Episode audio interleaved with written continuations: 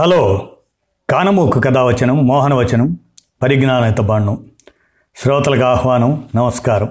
చదవదగునెవరు రాసిన తదుపరి చదివిన వెంటనే మరువక పలువురికి వినిపింపబూనిన హరి ఏ పరిజ్ఞాన హితబాండమవు పో మహిళ మోహనవచనమై విరాజిల్లు.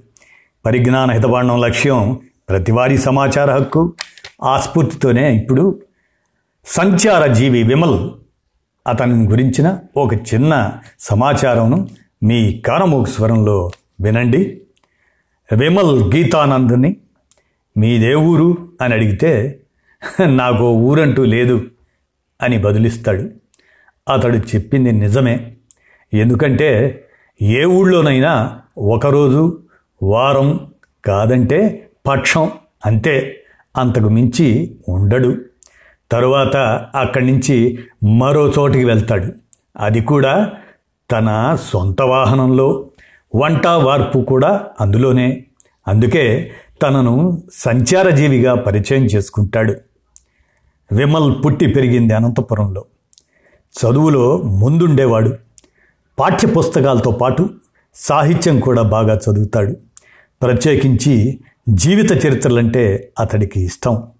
గాంధీజీ వివేకానంద ఇలాంటి జాతీయ నాయకులతో పాటు వ్యాపారులు శాస్త్రవేత్తల జీవిత చరిత్రలు చదివాడు. వారి వ్యక్తిత్వ నిర్మాణంలో పర్యటనలు చాలా ప్రభావం చూపాయని అర్థం చేసుకున్నాడు. దాంతో తాను ప్రపంచం చూడాలనుకున్నాడు. అలా ఇంజనీరింగ్ చదువును మధ్యలోనే విడిచిపెట్టి పర్యటనలకు సిద్ధమయ్యాడు.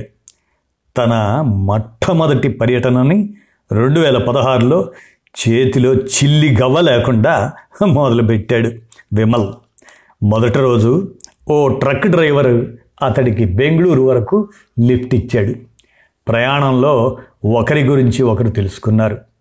అతడు రంజాన్ ఉపవాసం చేస్తున్నప్పటికీ మధ్యలో ఓ డాబాలో విమల్కి భోజనం పెట్టించాడు. నా ప్రయాణంలో మొదటి రోజే మానవత్వం అంటే ఏంటో అనుభవం అయింది. ఆసారి రైల్వే స్టేషన్లు బస్ స్టేషన్లతో పాటు హోటళ్ళలోనూ నిద్రపోయా. కొందరు తమ ఇళ్ళలోనూ చోటిచ్చారు. గుంటూరులో ఒక కుటుంబం నేను చాలా నీరసంగా ఉన్నానని వారం పాటు వాళ్ళ ఇంట్లోనే ఉంచి మంచి భోజనం పెట్టి పంపారు.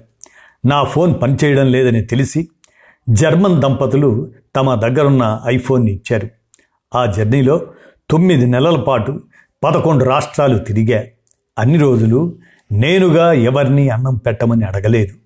ఏ రోజు పస్తుండలేదు అని చెబుతాడు విమల్. వాహనంలోనే అన్ని సదుపాయాలు.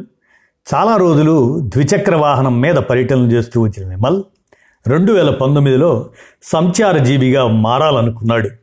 అందుకోసం ఓ వాహనం కొనాలని నిర్ణయించుకొని ఆర్థిక సాయం చేయమని సోషల్ మీడియాలో కోరితే దాతలు స్పందించి వంద రూపాయల నుంచి లక్ష వరకు విరాళాలు అందించారు.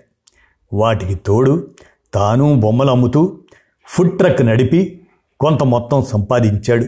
వాటితో రెండు వేల పంతొమ్మిది చివరిలో ఓ వాహనం కొన్నాడు విమల్. క్రమంగా దానిలో ఒక్కో సదుపాయాన్ని ఏర్పాటు చేసుకుంటూ వచ్చాడు.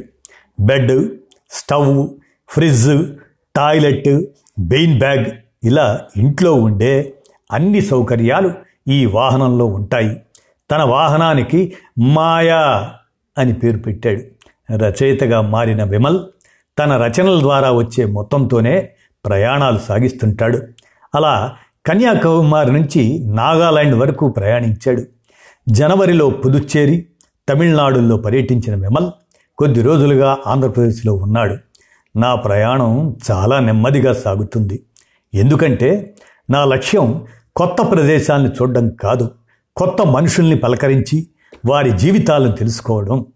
ఒక్కొక్కరిది ఒక్కో కథ. ప్రతి కథ ఓ పాఠమే అని చెప్పే విమల్ ఎక్కడికి వెళ్ళినా వాలంటీరుగా పనిచేస్తుంటాడు. పుదుచ్చేరి అనాథాశ్రమంలో సేవకుడిగా ఉన్న అతడు నాగాలాండ్లో నెలపాటు పాఠాలు చెప్పాడు.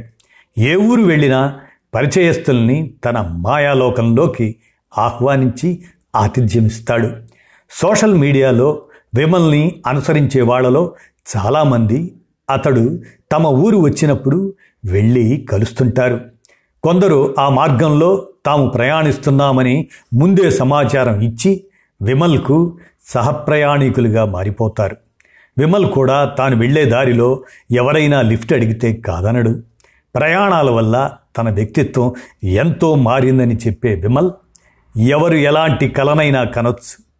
దాన్ని నిజం చేసుకోవడానికి డబ్బు అడ్డంకి కాదని నా ప్రయాణాల ద్వారా చెప్పాలనుకుంటున్నా అంటాడు.